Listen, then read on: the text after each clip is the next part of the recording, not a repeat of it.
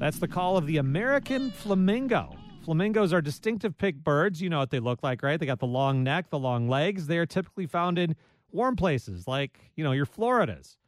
But a couple of weeks back, a small flock of five flamingos arrived at Lake Michigan beach in Port Washington, marking the first time flamingos have been spotted in the wild in Wisconsin. The color- colorful birds attracted a crowd of visitors. Flamingo Mania made national headlines. Even if you missed that big event, there's still a lot of fun birding to do in Wisconsin during the fall months. Our next guest is an avid birder who wants to make the hobby enjoyable and accessible for everybody. And you could join in at 800 642 1234. Were you there for the pink flamingos in Port Washington? Have you had other great sightings, uh, maybe more common ones than flamingos, that you want to share with us over the last couple of few weeks? Join in at 800 642 1234. That's 800 642 1234. You can also post on the Ideas Network Facebook page. Jeff Galligan is co founder of the BIPOC Birding Club of Wisconsin and a member of the Badgerland Bird Alliance's board of directors. Jeff, thanks a lot for joining us today.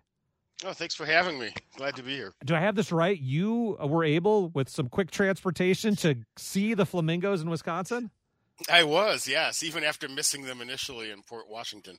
Uh, t- talk us through. It sounded like it was quite the a little bit of a chase for you. Yeah, I was. Uh, I was on my way to Door County for the weekend when uh, when they initially showed up in Port Washington, so was unable to go see them, and and then I had to go down to Miami, Florida for a seminar for work, a one day seminar. And then as I'm getting ready to come back on home on the plane, I see this alert that that five flamingos have been seen at, at Petenwell Lake um, up in central Wisconsin. So I just determined that I was going to get home, get my kayak on my uh, my vehicle, and get up there to see them. And I and I did just that. Uh, Jeff, I got to say, you, you were in Miami a place where I would expect to see flamingos, and you're hurrying to Wisconsin to see the flamingos. That's pretty awesome. That was pretty awesome and, and just just a bit surreal, especially when I finally you know was able to kayak out there because they were about 300 yards off the shore. So kayak was the best way to get anywhere near them. All right, now let's talk about fall migration. Now, we're generally not going to sure. see uh, flamingos. I know there's different theories, uh, including hurricanes, about why they ended up here what are some of the things you're most excited to see that you know we kind of expect to see in Wisconsin in the fall? Well, I'm, uh, you know, the, the month of September is huge for passerines like warblers and, and things like that. As we get into October, it starts to slow down a little bit on that front. But we have things like uh, uh, ruby and golden crown kinglets coming through. Sparrows are oftentimes um, later in October migrants. Um, and then we get into the birds that move down here from farther north and uh, birds like waterfowl and cranes that will move through even December or later. What uh, what are some of your favorite sites this time of year? As favorite places to go to catch some of our either uh, pass through uh, birds or the ones uh, coming down to to winter here? Well, I like going to uh, Barney Lake for Nelson sparrows. That that usually happens about this time every year, uh, where they come down and they they hang out at that that place and they're fun to go look at. I also just like going anywhere where there's uh, water, like Lakeshore Preserve, um, Daniel Park in in um, McFarland, or Lake Farm Park, Olin Turville, places where I can get my scope out and see what's coming on the lakes because we get, we do get some rare. Uh, ducks and waterfowl that we wouldn't necessarily expect to see, but there's always a handful of neat things coming through every year. One of my favorite uh, birds to see in the state uh, this time of year is the sandhill crane. I've I've seen a handful uh, already this season. How long do we expect to see them sticking around? Well, they stage and, and migrate all the way into um, December or hmm. later, depending on if the water's, uh, you know, where the freezing is at. Last year, we had an event at Aldo Leopold Foundation where we were in blinds on the Wisconsin River watching cranes come in and stage at night at, at sunset. We saw like 15,000 of them. Wow. And that was, yeah, that was on, on November 30th. So they hang, around, they're around. They're around as long as there's a, you know, a source for food and it's not too cold. Jeff Galligan is with us, co founder of the BIPOC Birding Club of Wisconsin, member of the Badgerland Bird Alliance's board of directors. He's filling us in on how we can get outside this fall and enjoy bird watching adventures around Wisconsin, whether you're an avid birder yourself or more in my uh, department, a curious beginner, you could join in at 800 642 1234. Do you have a bird report for us from a local bit of nature, maybe even your own backyard? Is there a hidden gem spot where you like to go see unique birds? what is your favorite season for birding? Do you have any favorite places to visit in the fall? Join in at 800 642 1234. That's 800 642 1234 or post on the Ideas Network Facebook page. We'll check out some birds that'll stick around through the winter. That's coming up on Central Time.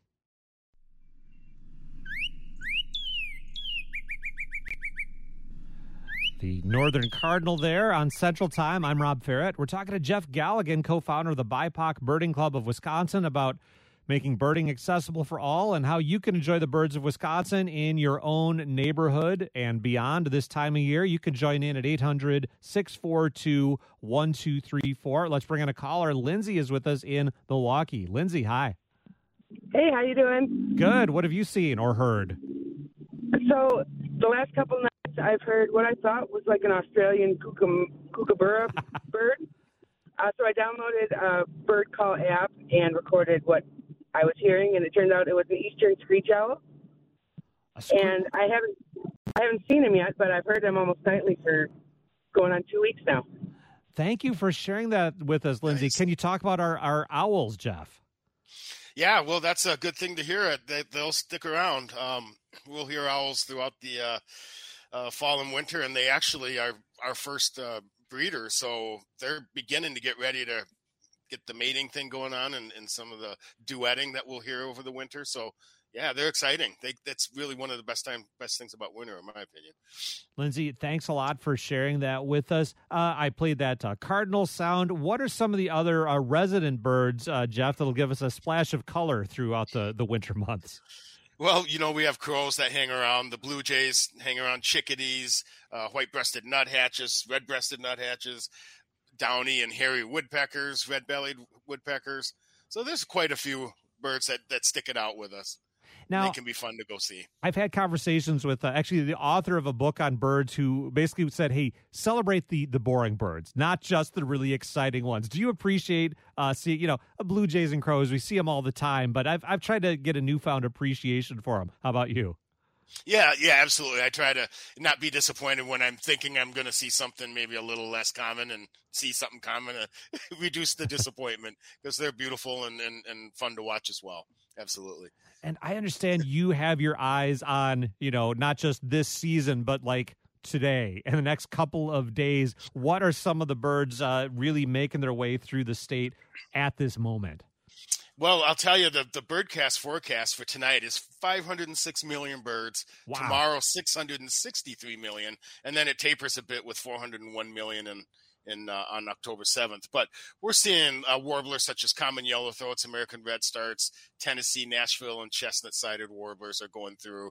Uh, the golden and ruby crown kinglets are picking up right now. Uh, some of the thrushes are going through yet, so there's a lot of stuff still moving through. But we're beginning to tape off in the in the songbird category, and we'll soon switch to the waterfowl. I'm always happy to see raptors, and I think most of them aren't don't migrate or that far anyway. A lot of them stick around in the winter, right? What kind of uh, raptors are you watching for now? Well, the red-tailed hawks will stay here all year round, as will sharp-shinned and Cooper's hawks. But we will get things down like the snowy owl will come come down from uh, northern Canada, as will the uh, rough-legged hawk. Um, they come down, which is fun. I love that about winters that we are actually a migration destination for birds like that, as well as like snow buntings and um, pine siskins and things like that. Yeah, the snowy owls. Every now and then we have. They call it an uh, eruption, not eruption yes. exactly, but sometimes we might see a couple few in the state, and then sometimes they all want Wisconsin for some reason. How is that at all predictable? I, you know, not that I can tell. I think, I think, I think, you know, when you just begin looking at like uh, projects, uh, Snowy Owl or Snowstorm, I think it's called, where they really might uh, track the migration patterns, and you can see pretty quickly when we have an eruption year because they really come through in big numbers and spread out throughout the Midwest. Now we've checked. A lot of fun. we've checked in with the BIPOC Birding Club of Wisconsin uh, over the years. I think uh, three years ish old now. Uh, can you tell us uh, the latest for the group?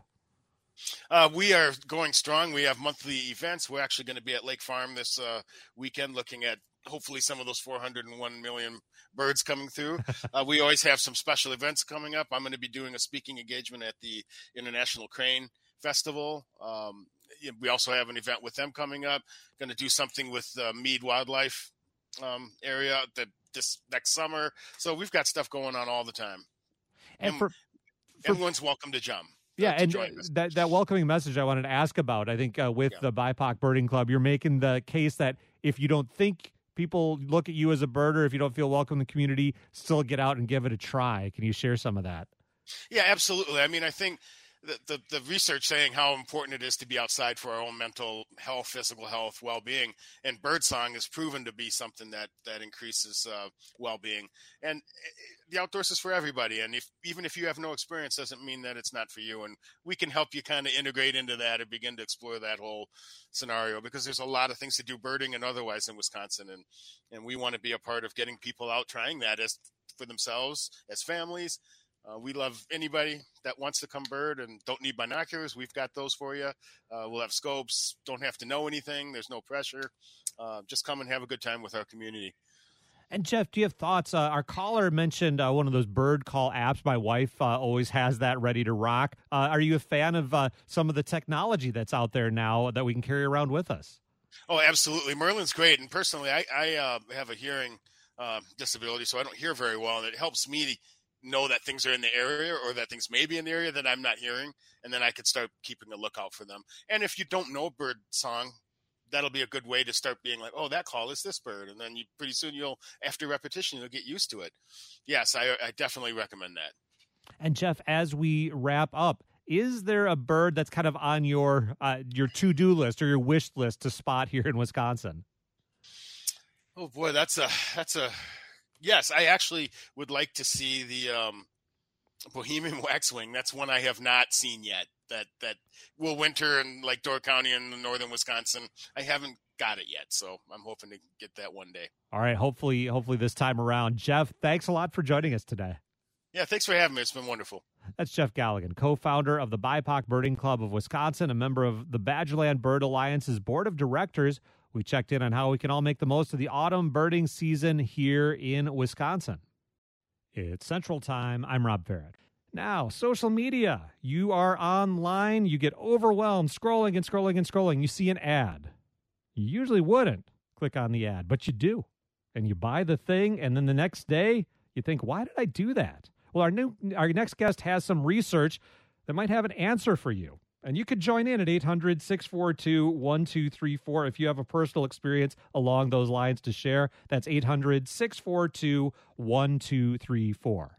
Matthew Pittman is an assistant professor of advertising and public relations at the University of Tennessee. He's co author of new research on why social media can make us more prone to impulse purchases. Matthew, welcome to Central Time. Hey, thanks for having me. Let's start with a concept before we get to your research and, and social media. This idea of cognitive overload. What is that? So, human beings, even though we use computers, our brains are not computers. We have a finite or limited processing capability. And certain things like social media, because there's so many different uh, forms of media there's text and video, and there's a post from our high school friend, and there's something from our spouse, and there's a post from The Rock about a workout routine. All these things use up little bits of processing power, leaving us depleted the more we use it. I have a for example. When I first started hosting an afternoon talk show, it was a little stressful. I was cramming a lot of information in my brain. And I remember a couple times going to a restaurant after the show, meeting my family, picking up a menu, and just not having the processing power. Just handed it. My wife knows what I like. She ordered for me. Is that cognitive overload?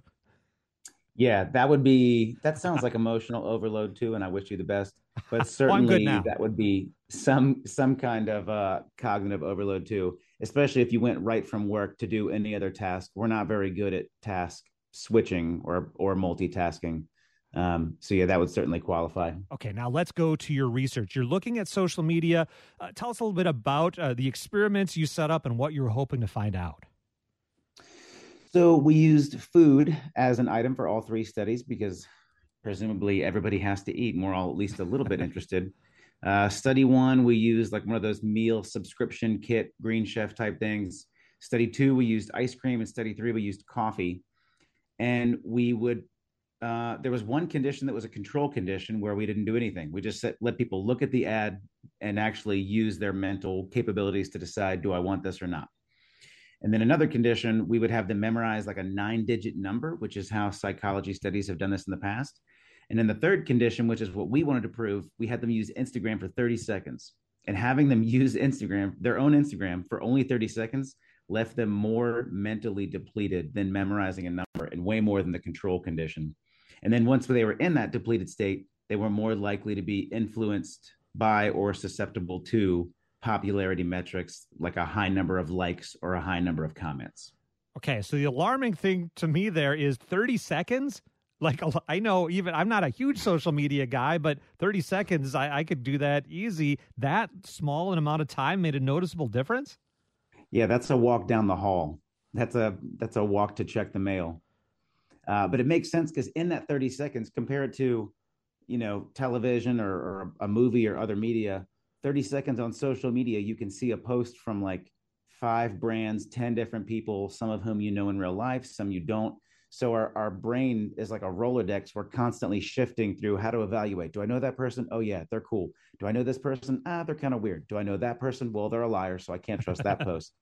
And all, all the shifting depletes our resources. Now, another angle here is you also played with the number of people or the number of fictional likes on the ads you were showing people. Did that, I guess, uh, social media peer pressure have an effect on the decisions people made?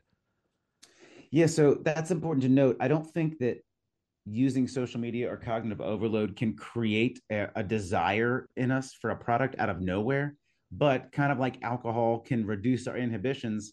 I think in the depleted state, if there's something we already had our eye on, like a nice glass tumbler, tumbler from WPR, then maybe we are, and normally we'd say, well, I don't need that. I can't afford it. But if we're just a little depleted, then that voice on our shoulder goes away, and, and we just kind of think, you know what? Uh, other people liked it, and th- this one has ten thousand likes or hundred thousand likes. Maybe it is good enough. All right, I'll, I'll go ahead and buy it. We're talking to Matthew Pittman, assistant professor of advertising and public relations at the University of Tennessee, looking at his research on social media and impulse purchases. Turns out just a little bit of time scrolling on a social media feed may make us a little more vulnerable to online advertising or that product that an influencer suggests we go out and buy. You can join in if you'd like at 800 642 1234. If you have a question for a guest about his research or an experience to share, 800 642 1234. Matthew, I want to talk about what we can do with your research. What is your advice for social media users out there to, I guess, uh, buyer beware? So, one thing that I have done because I first wanted to study this because I am a victim of this too. I purchased on TikTok, I saw a thing that was uh, you can get a Lego replica of you and your significant other. And I thought my wife would love two little Lego pieces of us with our names on it. And it came and she said, What is this? And I was like, Oh no, what have I done? But my kids love it. So it's not a total loss. Good. But one thing I've started doing uh, since researching and thinking about this is um, I put things in a shopping cart and then let it sit for a day or two, and then I come back and check. And with a clear head, I'll think, do I really want this or need this? And 90% of the time, the answer is no. Interesting. A cool down period. I like that. Now, another use, and I know another of your research areas is ethics. Uh, I could see an advertiser look at your research and say, aha, yes, we're, we're going to use this. But I'm guessing they probably already know this, Matthew. Yeah, I'm sure the algorithm knows to target people like sports fans before the big game comes up, target them then when their minds are all frantic and frenzied, thinking about, yeah, yeah, you should buy this championship T-shirt. Yeah, I should definitely do it. We're gonna win. And uh, do you have thoughts on how we can, uh, I guess, recognize when we're feeling that cognitive overload, whether it's because of social media or we just started hosting a radio show or whatever the case might be? Yeah, aside from therapy, which would be helpful uh, for all of us, I think just checking sometimes I, I try to spend a couple, like whether it's walking down the hall or again checking the mail. Sometimes I just don't bring my phone, which seems kind of novel now, just to let my brain reset and be bored for a second. Sometimes it's um, before I fire up an app to use Instagram or TikTok, I'll just check my make sure my goals align with my motivations. Ask myself like, all right, what am I expecting to do? Okay, I'm going to do this for 2 minutes. Hopefully I'll see something funny, I'll see a cute animal and then I can log off. Um, so kind of being more deliberate and intentional about our use before we start going, because once we start going, we can scroll ourselves right down a very dangerous and strange rabbit hole. I wanted to ask you about different platforms and maybe some future research. You focused on Instagram here. Are there other uh, social media platforms you'd want to tackle in future research?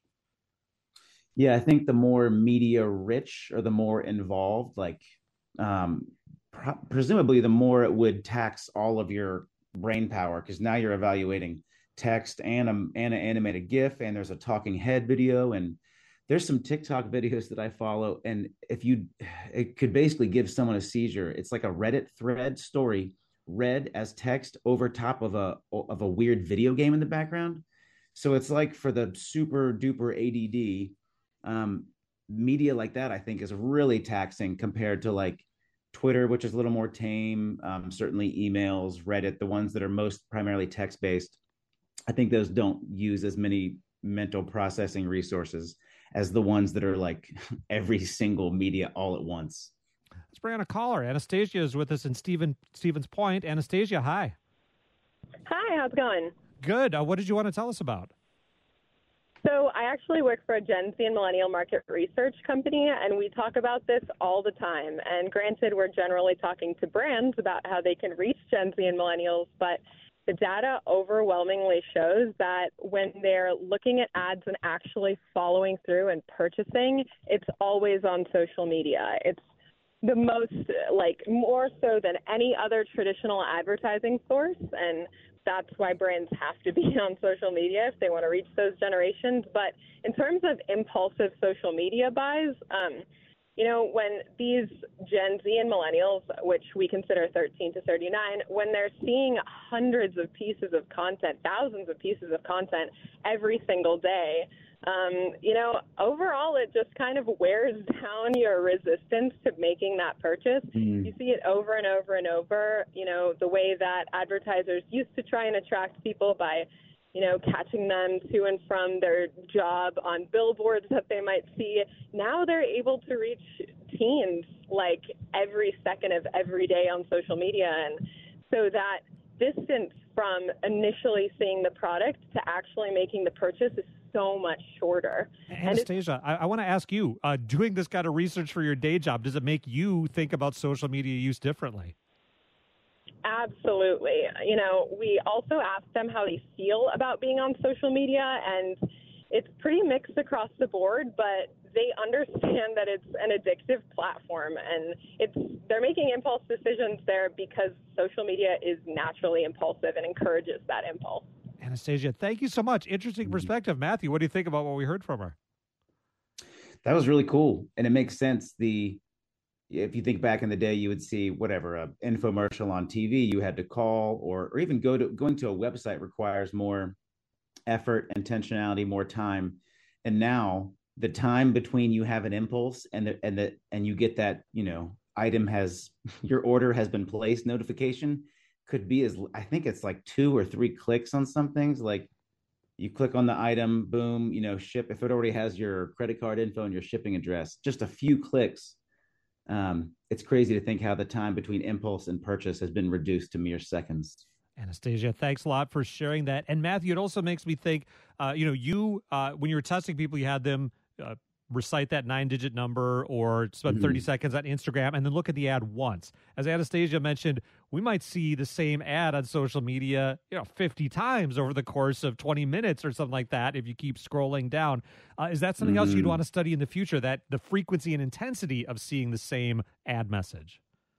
Yeah, that's a really good point. The more we've all seen, I'm sure, posts where you see again you see the ad the, the 20th time you're like oh this is very familiar and our brains are wired to like things that are familiar.